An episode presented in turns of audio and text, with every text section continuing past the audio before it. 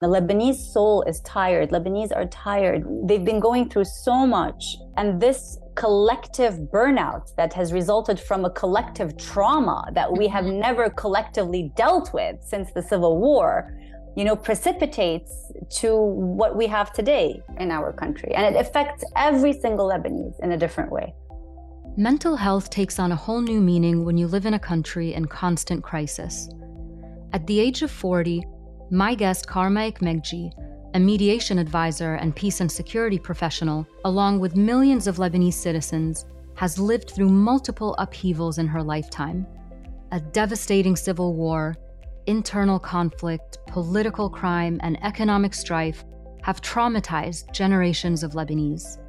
The COVID pandemic battered an already exhausted population, and as if that weren't enough for one country to handle, in August 2020, nearly 3,000 tons of stored ammonium nitrate exploded at the Beirut port, sending shockwaves of destruction across the Lebanese capital and causing untold physical, emotional, financial, and psychological damage to its residents. Despite all this, perhaps because of it, the Lebanese people have always been described as unusually resilient. And while it's true that they had to become so, one has to question whether that label has been taken for granted.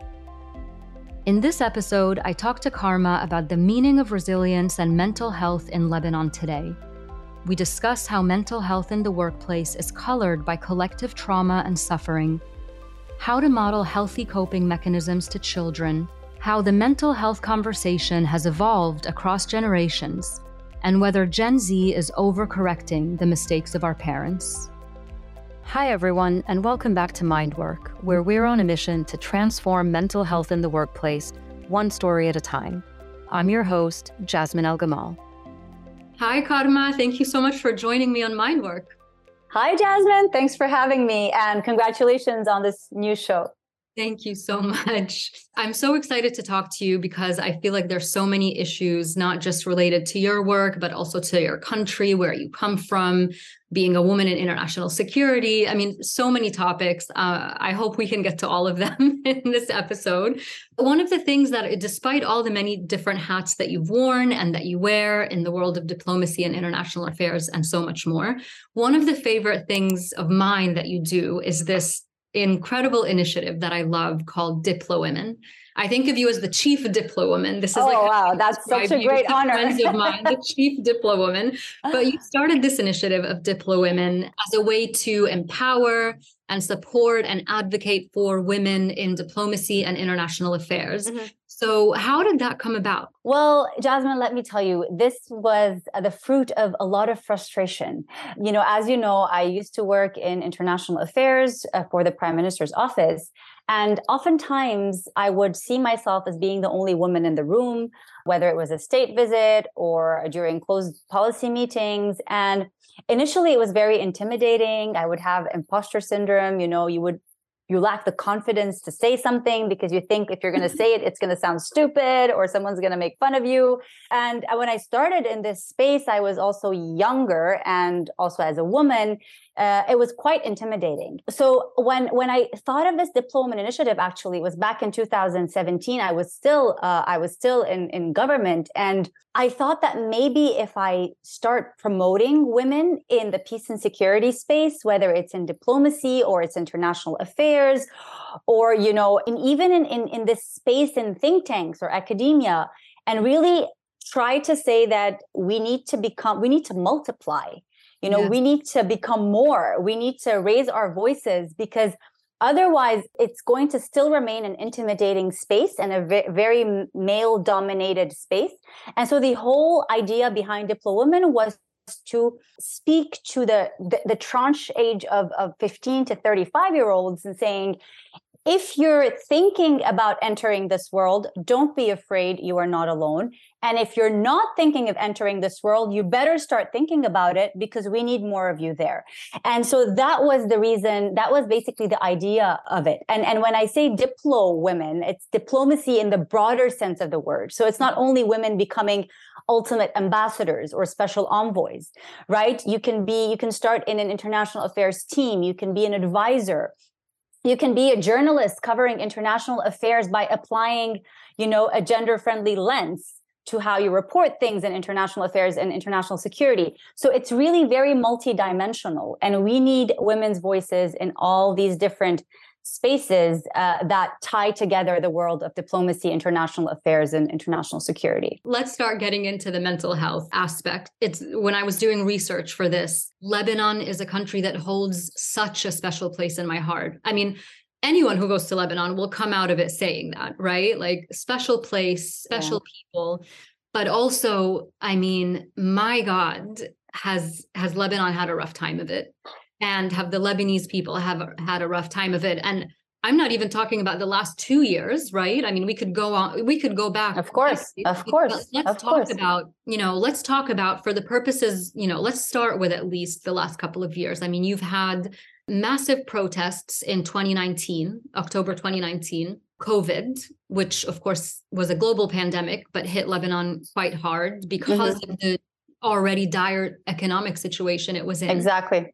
And then you have the Beirut port blast in mm-hmm. 2020, which mm-hmm. was, mm-hmm. I don't know if there's, you know, for anyone who's listening who doesn't, you know, who doesn't know about it, I I will have all of these resources in the episode notes so that you can read about it and learn about it. It's quite impossible to try to explain what the port blast was. So I won't try, you know, you're the Lebanese. Maybe I can just, maybe you can just kind of tell us a little bit about, you know, that incident coming on the heels of everything else that had been happening for the last for the previous two years mm. and then mm. try to try to paint a, a snapshot if you can of what a lebanese person living today in lebanon or outside by the way but really in lebanon what does that look like what does that feel like what did that do i mean uh, listen uh, i cannot even begin to pretend that I understand what some of my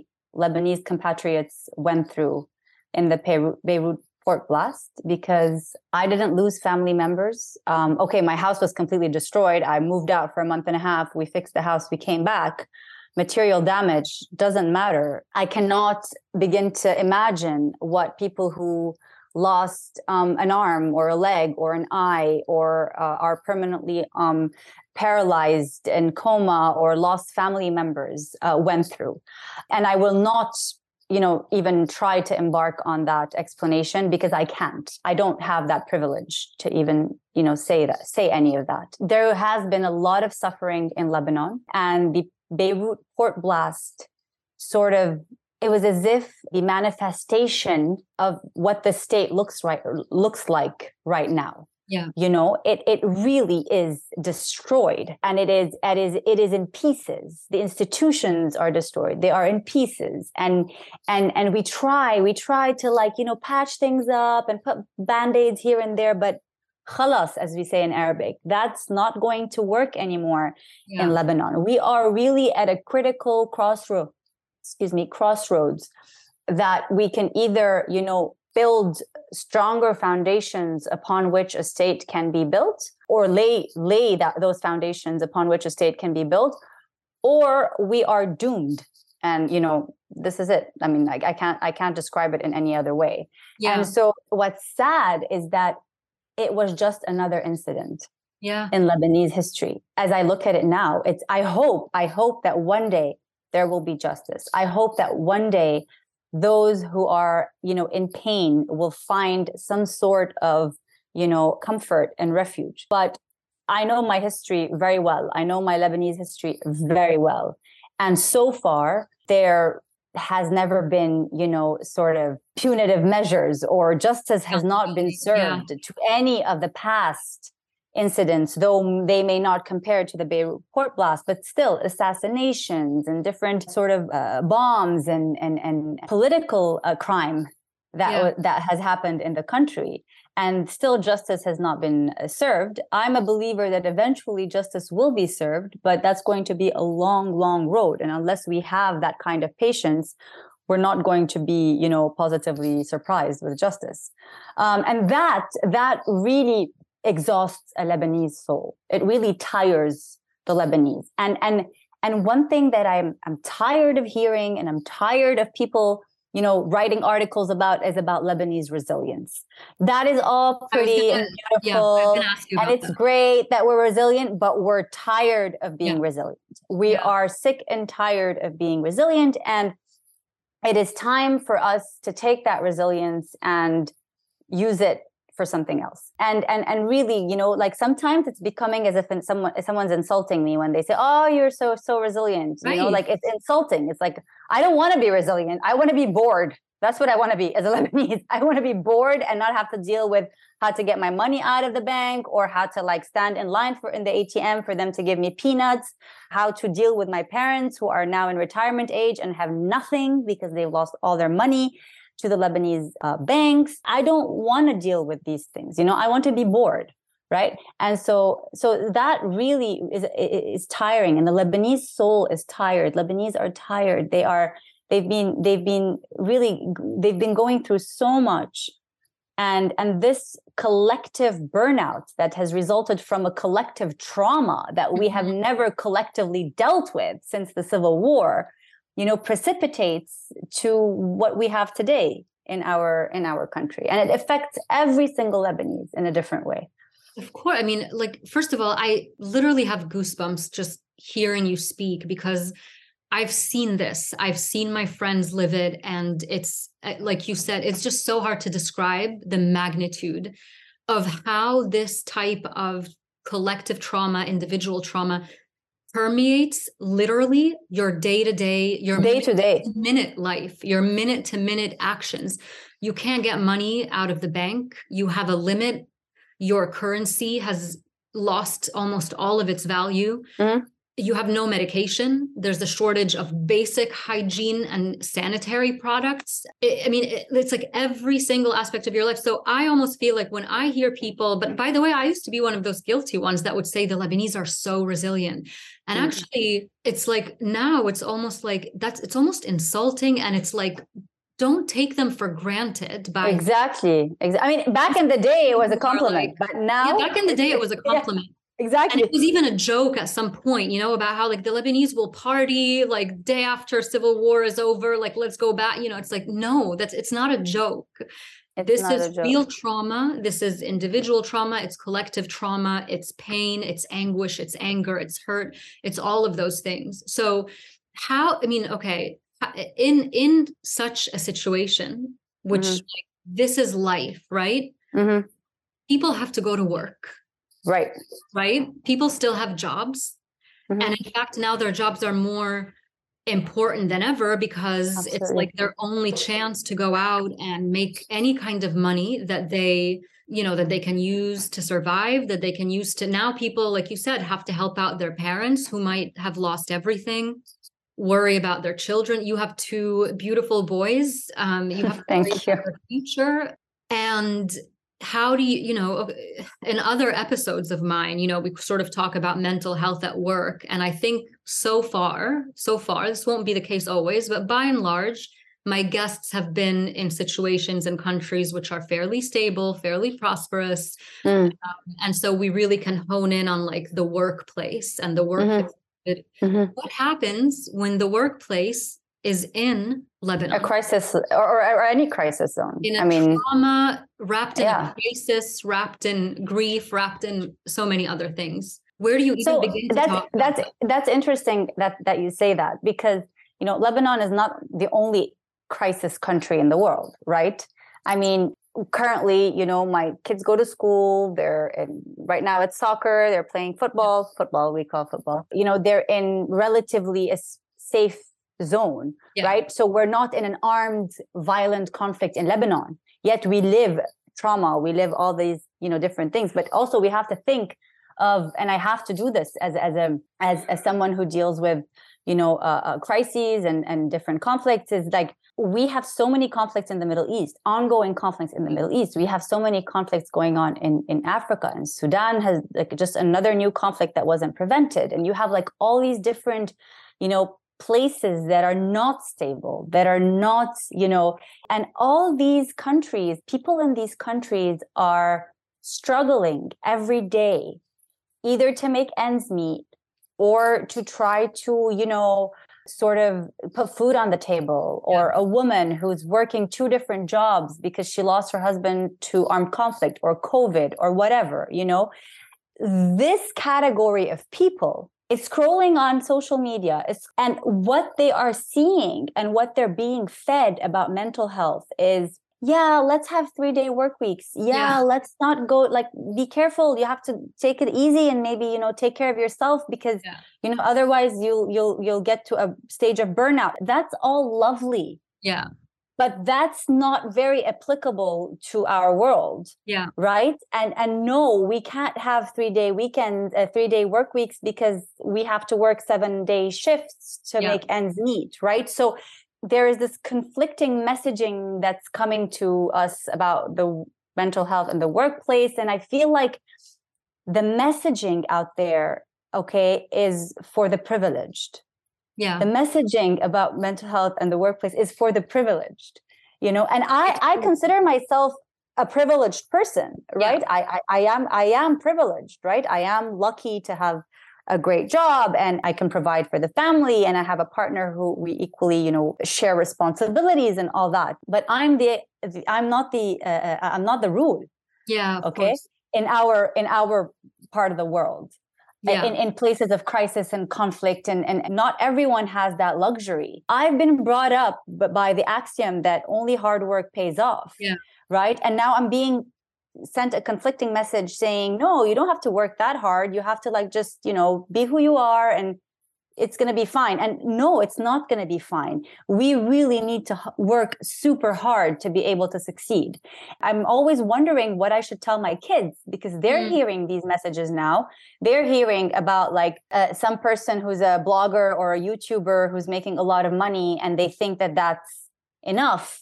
And that's like the ultimate goal. Like i want to be a youtuber. Can i yeah. start my start my youtube channel? And that's my son's dream for instance and and that's the message that he's getting about the workplace. His workplace yeah. could be his bedroom. I have to explain to my my 8 year old child that this is not necessarily your path to success that there are different ways to explore things and only hard work pays off. So i'm a little bit i'm struggling with all this messaging right? The messaging that i'm getting about mental health in the workplace i'm struggling with it yeah. You know whether whether because i'm a mother of, of two boys or whether because i live in a crisis area or because you know for whatever reason i'm I mean, struggling with these messages. It's all of the above right? I mean it's bad enough and it's hard enough to worry about your own self when it comes to these things but having to worry about kids and how you're raising your kids and what you're telling your kids i mean and then of course again within a crisis zone. You said so many interesting things that i think i want to unpack what you just said because I think there are like a few different threads here. One is Western centric messaging and perspectives about mental health and mental health, relatedly, mental health in the workplace, you know. Mm-hmm. So, like you said, we're talking a lot about working three days a week, four days a week. We're talking a lot about the responsibility of the employer, the responsibility of managers. That's all very well and good in a prosperous society where people you can actually expect maybe such a thing from your manager like the manager mm-hmm. if you're let's just talk about lebanon for a moment your managers are also traumatized your managers exactly. are also coming to work and they don't know what to do with themselves and they don't know what you know how to how to cope but they know that they have to go to work and so i want to ask you about you know, whether it's your personal experiences or what you've seen around you of how people in Lebanon are showing up to work with that trauma, with that fear, that anxiety, that hopelessness, that anger and doing the job you know in your mind so we we agree that the conversations that are prevalent today are very western centric but if they mm-hmm. weren't what would you want that conversation to look like? I mean, how would you have this conversation with you with not just people in Lebanon, but people who are not living in a Western privileged prosperous society that's the first you know first thing i wanted to mm-hmm. ask you and then the second thing and maybe we can talk about this afterwards is when i was doing the research for this uh, episode i came across a lebanese government mental health strategy mm-hmm. and a mental health in the workplace strategy mm-hmm. So I was wondering because there's also this idea that we haven't we haven't touched upon yet, which is stigma. Stigma mm-hmm. when it comes to mental health and mental health at work is an issue everywhere.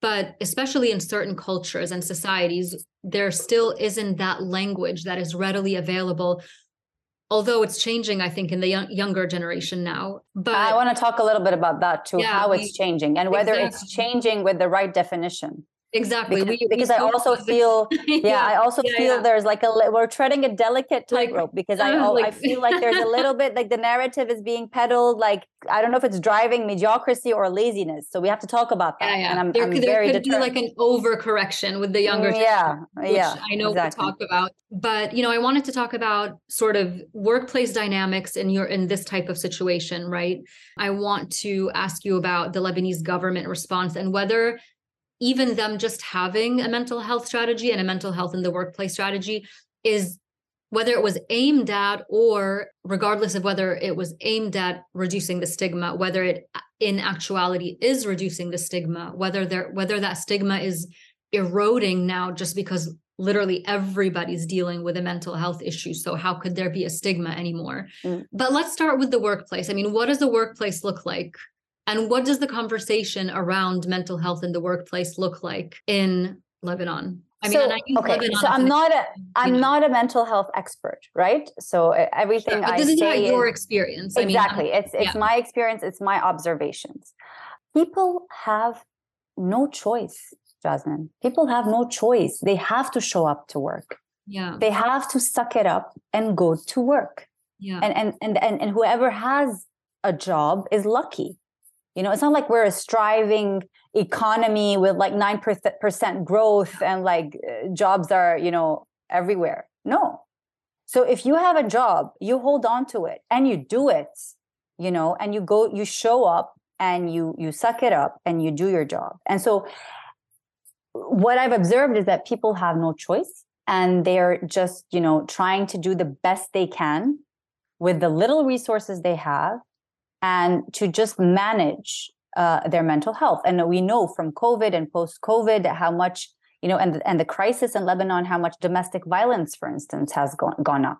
Yeah. Because obviously, someone goes to work, they're frustrated, they're getting paid peanuts after the devaluation of the currency and all that, and they that frustration is coming out somewhere else. It's coming out at home. So, so that is, I mean, statistically, yes, the numbers of domestic violence has gone up. The numbers have gone up or and like so unhealthy behaviors in general like you know or or excessive partying excessive this that or the other like you have exactly. to let somehow exactly so there is that you know there is that side of it to be honest I don't think the priority of managers right now or employers right now is to sit and have a mental health strategy for their workplace. Mm. You know, I mean, we teach it at universities, we talk about it, but we don't necessarily apply it because that is at the bottom of the priority list at the moment, right? They just want to make money and try to pay salaries and try to make sure the generator is working because the electricity is not there, it's cut and things yeah. like that, you know? So, there, can I just uh, interrupt for a second? Isn't there something to be said though about, especially because you can't do anything about it and you just have to suck it up and do it, and everyone else is doing the same? Isn't there a benefit to actually having a conversation about it at of work. Course. Look, we don't, we can't do anything about it. Situation and maybe there are. Awful. Don't get me wrong. Maybe there are conversations that are happening that I'm not yeah. aware of. Maybe there are conversations happening in the workplace at universities or at yeah. big companies or multinationals. But I'm pretty sure these conversations are not happening in public schools where the teachers have been on strike and they're not being paid their salaries. And I'm sure these are not happening in, yeah. in public schools or in the public sector. Right. And and so so again, when we talk about the workplace, we have to define the workplace, right? Yeah. The society in Lebanon is divided. You have the privileged yeah. who have that access, the access also to these conversations, the access to mental health, health, the access to, you know, whatever it is that's going to make their work experience easier. Yeah. And then you have a whole category of, of people and i i would you know almost confidently say it's the mainstream population who do not have the awareness yeah let alone the access to conversations or or help here I really want to do a shout out to an organization, an NGO in Lebanon that's called Embrace. For the past few years, they have been doing amazing work, raising awareness on mental health, uh, generally, mental health in the workplace. They have a suicide hotline. They've been uh, dealing with so many different cases since the beginning of the crisis. And I feel like this is really, you know, sort of has filled a vacuum, has filled a void that we've had in Lebanon. That's great. Uh, they're, they're really doing amazing, amazing work. And they have an incredible team with great leadership. This young woman called Mia Atoui, who's the one who started it and, and leads it, she's she's incredible. And and I and I and I'm sure a lot of people pray for her and light candles for her for the work that she does because yeah, because you know, she's been doing incredible, incredible work. And so it's it's, you know, it's people like her and and and similar people who are really trying to do their part to raise awareness and, and give access to mental health uh, services to the mainstream population. Again, I, am I'm, I'm very careful when we talk about these yeah, topics. Yeah. Because because you know you know you you may be ha- may be able to have the means to go to the best mental health uh, therapists you know abroad even if you're in lebanon or or find a great mental health therapist here in lebanon and pay $100 an hour for a session. But but the mainstream population will not afford that and cannot afford that. And it's not a priority for them. The food is the priority for them. And right. so these services are so important you mentioned the, the, the government's mental health. I've I've it's been three years since I've been out of the prime minister's office, so I don't really have much information on it now. But I remember back then.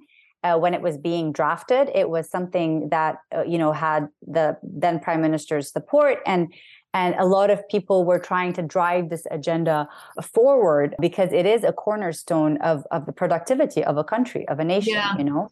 I know that we want to get to the to the sort of the youth and the and the the younger generation but let me ask you just since we're on the topic of just kind of like coping and what can managers do and all of that stuff i mean how do you you how do you cope with and again i i by the way i really appreciate how you're always like making sure to caveat your answers by by saying that you know you are a you know you are coming from from a place of privilege relatively speaking to people around you. So i really really appreciate you saying that.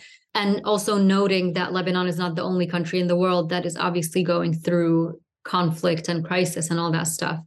But for people listening for people you know who just want to hear okay but how do you do it? You know because you also you also have struggles you also mm-hmm. have pressures um, yes you have more means than others but that doesn't mean that also that you shouldn't that you don't have coping mechanisms and mm-hmm. so yeah i was just wondering if you could share a little bit so, about kind of like what gets you past those moments so just for background i'm i'm a child of the lebanese civil war right? Yeah. So the first nine years of my life, I was living in a bomb shelter. Uh, so I was in a wow. full fledged civil war. So so you can imagine, like my, I look at my son right now, and at his age, I hadn't ha- done half the things that he's done because I was in a they, I was living in a country that was in armed conflict. Yeah. So I've I have that baggage. So let's start with that trauma, right? I already have that layer of baggage, that layer of trauma that's that's actually, you know, inspired me to do what I do now, whether it's working in the past for government or or working on mediation and conflict resolution now, it's because in my mind i don't want that to happen again right I, yeah. I, want to do everything in my you know humble you know limited power to avoid that because i don't think i can put my pillow my head on my pillow at night and go to sleep without saying i've tried to do something to prevent of course that makes perfect a little sense. bit of tension or a little bit, even if it's just between me and myself yeah you know I'm, I'm not saying i have great influence um, but i'm but i'm saying that in, for my own self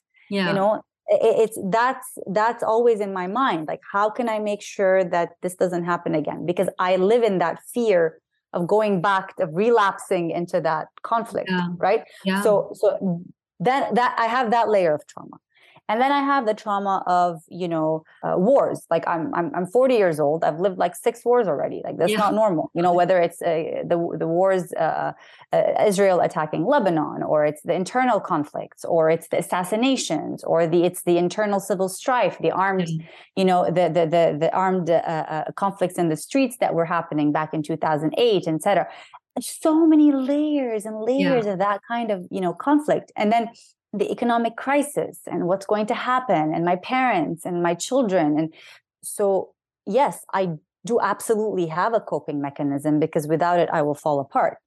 And i do a lot of i mean I, i'm very mindful yeah. right? I've, I've worked a lot. I mean everyone who's been to therapy knows that mental health achieving mental health is a process, right? It's not like, oh, I, I, I, am not healthy in my mind, and then I go somewhere and then I become yeah. healthy. It's not how it is, no, right? It's, it's a, a it's a lifelong it's a it's lifelong, a lifelong process. process. Yeah. It's a lifelong process, Absolutely. and I've started that. I've started that very early on. Yeah, for personal reasons, for professional reasons, I've started that very early on, and and I continue that.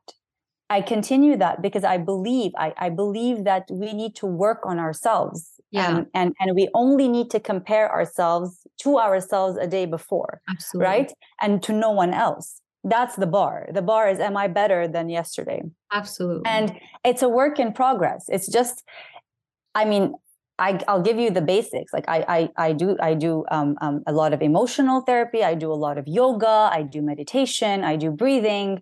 I try to, you know, again, a very privileged answer. I try to get out of Lebanon yeah. every two, three months to recharge my batteries and come back.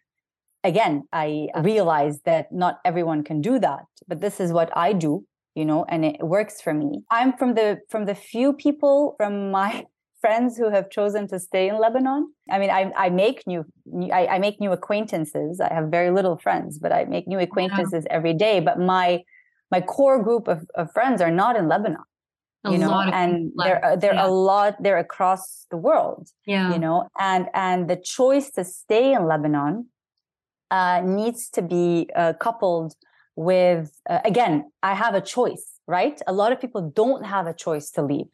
But you chose to stay. I, mean yes but I, but i can't i can't have this conversation without thinking of all these people. I yeah. i again i am the i am not the rule Jasmine. Yeah. I am the except. You're talking to an exception. You yeah. are not, and, and I need to stress that. I need sure. to stress that because the majority of the population don't have a passport even to be able to leave the country yeah. Yeah. For, for three days to just like change their moods, right? And, and so, yes, I've chosen to live in Lebanon. I've chosen to raise my kids in Lebanon. We have chosen as a couple to stay in Lebanon. But it, but you need to really recharge your batteries to be able to survive here. Mm-hmm. You need mm-hmm. to get out to stay in you know? And and that is you know that is one of my coping mechanisms coupled with day to day sort of breathing and mm-hmm. meditating and trying to like you know take a few day few uh, minutes off for yourself every morning before you start your day. If you can with two kids it's a bit hard but like little things you know? But but i i also wanted to i also wanted to say that everything is a choice I know I said that some people show up to work because they have no choice. And yes, they may not have a choice at that moment in time. But I believe that every single one of us has the capacity to change some of the variables around us. Mm. Right? Oftentimes, we think that everything around us is constant and that we need to operate in this system. But I have learned with time that I can change some of the things that I perceive as constants, that constants yeah. that are controlling me. Yeah. That in fact they're not constants that that are controlling me. They're actually variables. I just need to figure out which variable which are which which of those are variables that I can change yeah. for my benefit. I don't know if I'm being able to verbalize. No, um, I I, I I get what you're saying, and you know what? It is it is a very you know when you when I first had the idea of starting this podcast, I was looking at the people who I had immediate access to.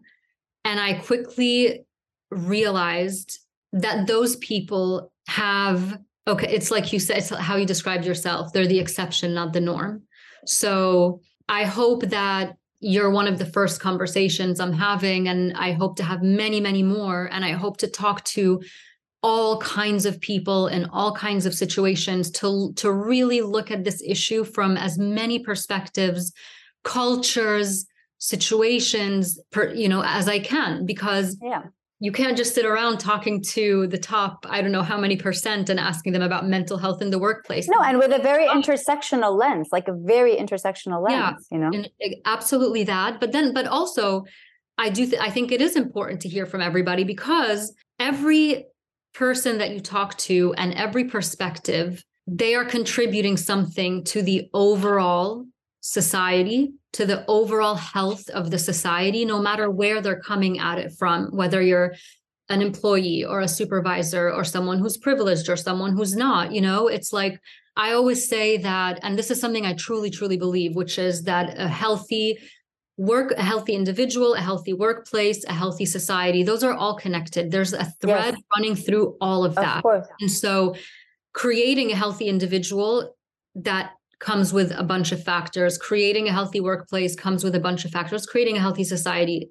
So i do think it's important to hear a lot of perspectives but I don't think you are doing this, but I don't think you should almost be, you know, be self-deprecating or apologetic for saying, you know, or guilty or feeling I, guilty. or feel guilty to yeah, say, but I, I, do get sometimes. away when I can, because actually, this is where you are, and you do what you need to do to stay healthy, so that you can contribute to others who are not like you. If anything, you are someone who has chosen to stay in a difficult situation when you have the privilege to leave, and you're someone who is serving your community at multiple levels and I think the greater good by doing what you do. So if you're not healthy, you actually can't do any of that stuff. And I that's think that's a great way of well, looking at it. well, it's it's all like paying it forward. It's like if I'm yes. not healthy, I can't do what I do. And I hope that what I do helps someone who can't do what I do. Exactly. Do you know what I mean? So yes, it's yes. just just kind of not to belabor the point, but no, no. Um, I mean, I, am very happy yeah. you said that. Actually, yeah. it, it makes a lot of sense, and it's it's actually for me a way to look at it because thinking about that all the time also affects my mental health, right?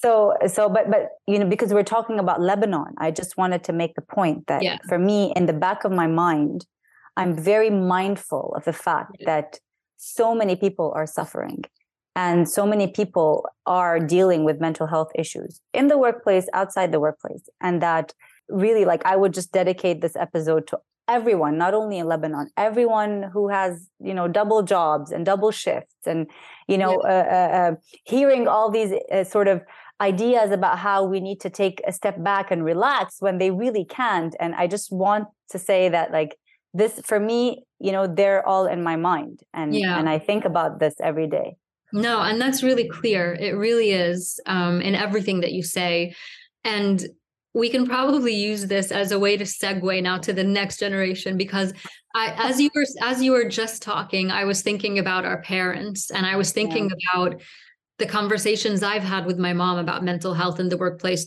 about the ways my mom has my mother has coped with things, whether it's personal grief or just, you know, a tough sort of overall situation. My mom just shows up to work.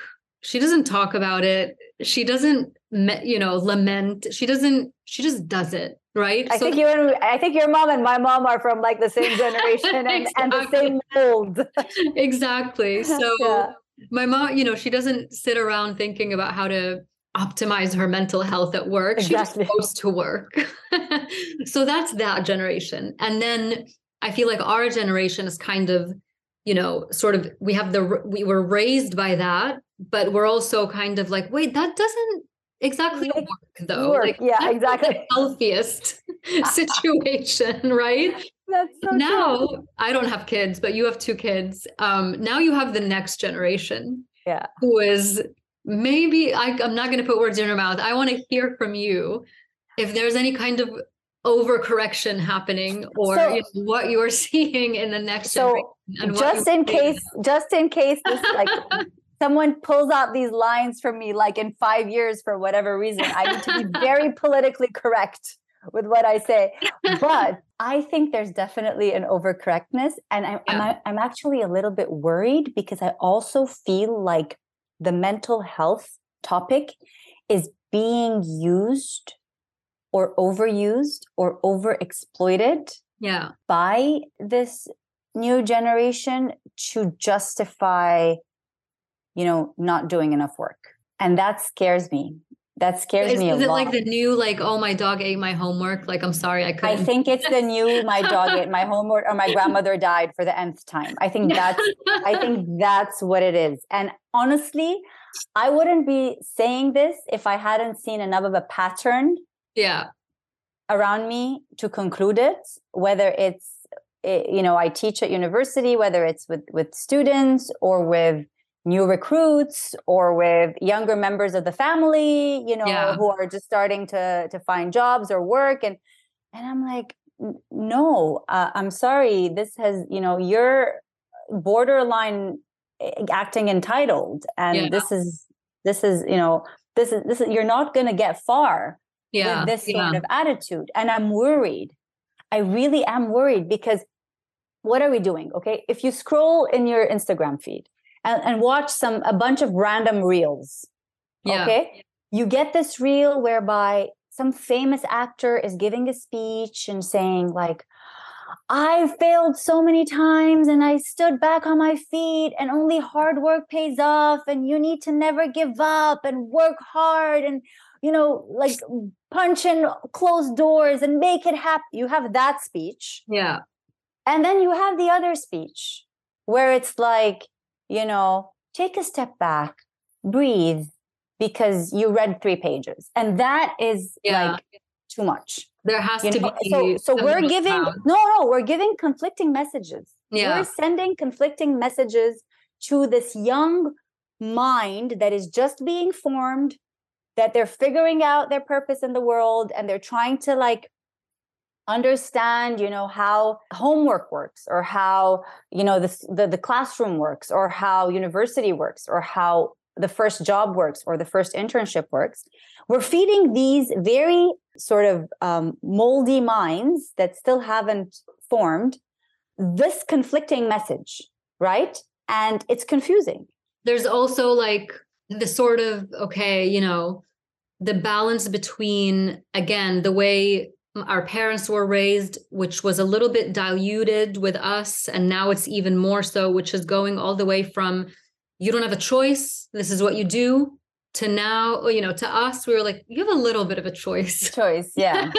You have some choice but still a lot of themes of responsibility and commitment and and uh, sacrifice and all of that stuff. And then there's the message that that you know the second message that you talked about which is like no no no you can choose anything and everything and it's all about you know what you want and what you want to do i see those messages but that's fine That that's fine they can choose whatever they want to do whatever they want to do and nobody's forcing them to do what No, but I'm talking about if that bleeds over to like, well, I don't want to do my homework. Or, well, I don't want to show up to work because I just don't want to. And I, you know, it's like where, you know, when you're having conversations with your kids, being from, you know, raised by one generation and raising Mm. a completely different generation, and you're like in the middle middle exactly. right? That's you have to figure out what are you you know you're like a funnel right? You're like what am i going to pass on from like my parents generation? What am i adding from my own experiences and feelings? And then you know how am i communicating it and relaying it to my kids who are living in a world and surrounded by messaging that is very different from ours. Like i mm-hmm. don't envy parents today. Like having to explain like okay i mean children are a blessing. I'm not of course but it's just it's it's hard it's a hard it's hard to me as an as a non-parent that it's really it's hard as a balancing act and i just wonder if you have any thoughts on that especially if you're trying to instill in your kids this sense of work ethic and commitment and mental health and how important it is and all of that stuff but at the same time not kind of Look, contributing I- to that overcorrection. I'm still a believer. I, i'm still a believer. Till this day maybe i'll change my mind in the future but till this day i'm a believer that the equation is as follows. Success equals hard work. Mm, that's how i see it. I don't see success in anything you want to be a chef you want to be an engineer you want to be a, a dancer whatever you want to be whatever your choice is if you want to be successful, okay, and by successful, I mean whatever the measure of success is for you, okay, then you need to work hard. It's not going to come out of the blue and it's not going to be handed to you because there's enough, there's so much competition out there. Yeah. Okay. That someone else who's going to work harder than you is going to get what you wanted to to attain. Yeah. I mean, all things being equal in terms of like same amount of luck, same amount of, you know, right place at right, same amount of all of that stuff that you can't really control. I I mean, absolutely agree with you that ta- you know, talent, being nice, funny, you know, like that's not going to cut it all all other things be all else being equal basically that hard work is the probably the most important thing that i think our parents have kind of passed on is that work. Passed on and i still believe that that's what i want to pass on to my children because i still believe in that yeah. right? Now the question is okay how do we measure hard work?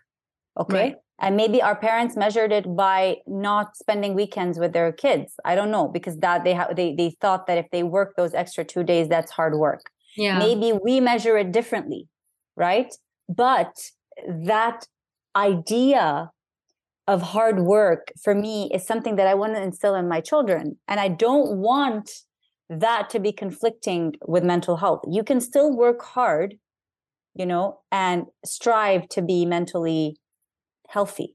Yeah, absolutely. They, they are not mutually contradict. They're not mutually exclusive. That's right. You know. Right. But what's but what's happening a little bit now with the narrative is that we're sort of putting hard work in the back seat by saying, you know, mental health. Yeah. And I don't agree with that. Yeah. I, I personally don't agree with that. I think that there is an optimum solution and I think that there's an equilibrium that we still haven't attained, um, and it will come with time. But I'm worried that we will have a lost generation in the process by peddling this narrative that, yeah. You know, I'm sorry, like I don't feel like reading the assignment because it's too long and it's after 6 p.m. And, you know, yeah. I don't want to work after 6 p.m. because well, of my mental health and i think and yeah. that's an that's an excuse that i've gotten from a student by the way yeah no no i i believe you know? it i believe it I, I and with all due respect i do i don't buy it i'm sorry no, yeah, I mean, I, we used to pull all nighters yeah at university and and i think that was okay i don't think that was wrong to be honest. Listen i think this is it's a tricky one because it's new. Like the mental health conversation is fairly new. Hmm. learning the language of the mental health conversation is new. It doesn't apply the same words and the same language don't apply in different contexts. There's no universal language or standard as it applies to mental health as it applies to mental health at work. There's still a lot of stigma. There's still i mean like it's just there's a whole like navigation between gen z and millennials and you know so i think a lot of the things that we're talking about now it's hard because it's happening as we speak. So I actually think you're really, I mean, not only are you right to raise these points, but I think it's also helpful to raise these points because I feel like this is actually a global conversation that's happening in real time. Mm-hmm. And just at least a fraction of it, a part of it. And it's going to i think communicating about it talking about it not being afraid to say you know what we want not being afraid to say what we're afraid of. All of that is part of it right? And being afraid for your kids or worrying about your kids that they won't find that balance i think is a perfectly normal the word normal i you know i'm always like mm.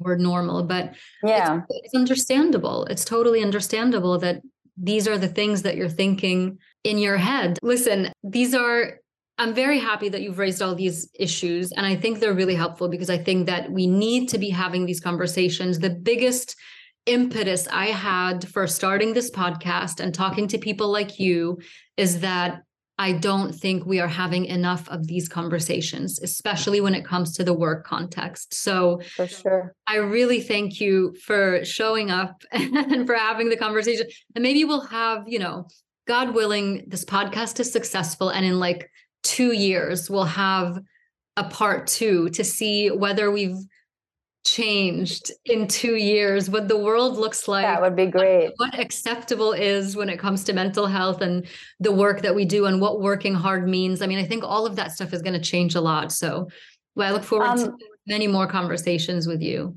Likewise, likewise. Again, like I said in the beginning, thank you uh, and congratulations on creating this show. It is so important and and the topic that we are talking like the topic is so important and so real like it's in real time right? We're discussing these issues in real time. And and again like for me this was a conversation. I wasn't like i still have questions so many questions Absolutely. about this uh, topic. And i'm uh, sometimes i struggle with them. Sometimes i you know read about them. Sometimes i think about them. And but but the conclusions have still not ha, have yet to be reached the, right and and but but but just to tell you like the raising this awareness raising on mental health has really helped me uh you know sort of organize myself better uh, just as a final thought like i would be so afraid to delegate work mm. and i have uh sort of with time um understood and accepted that i can trust someone else to do some of the things that I think I can only do because that's not the yeah. case. Other people are also very competent and I have to trust that and I have to delegate work. And so that has really helped me as well. As a small tip, you know, you asked me what the coping mechanisms are. This is one exactly. of them. And I wanted to just highlight that. And now you're um, teaching them to someone else. And I mean, that's the whole point. The whole point is this that you hit the, the nail on the head by saying, I learned. And the whole point yes. of doing this is to learn and to share what we learn. Like i some i sometimes i joke that my tagline should be i've made all the mistakes so that you don't have to. Like that's just that should be the tagline of this show. It's like that's that's how okay we had to make the mistakes. Some people have to make if you make them i just believe that we should talk about them. Agreed. Hopefully, someone else will not make that mistake, and then it just gets better and better. But and hopefully, we'll make many more mistakes because if we don't, it means we're not trying to do anything new. So, Andrea, you know um, what? I can't top that. That is the perfect way to end this episode. Keep making mistakes. It's the only way to learn, and it means that you're trying and you're living, and that is a beautiful thing. It is. So, Thank you so much, Karma. Thank you so much for having me. Thank you so much. I enjoyed this so much. Me too. Thank this you. is one of my favorite conversations, actually. So thank you. thank you. I hope you found this conversation helpful.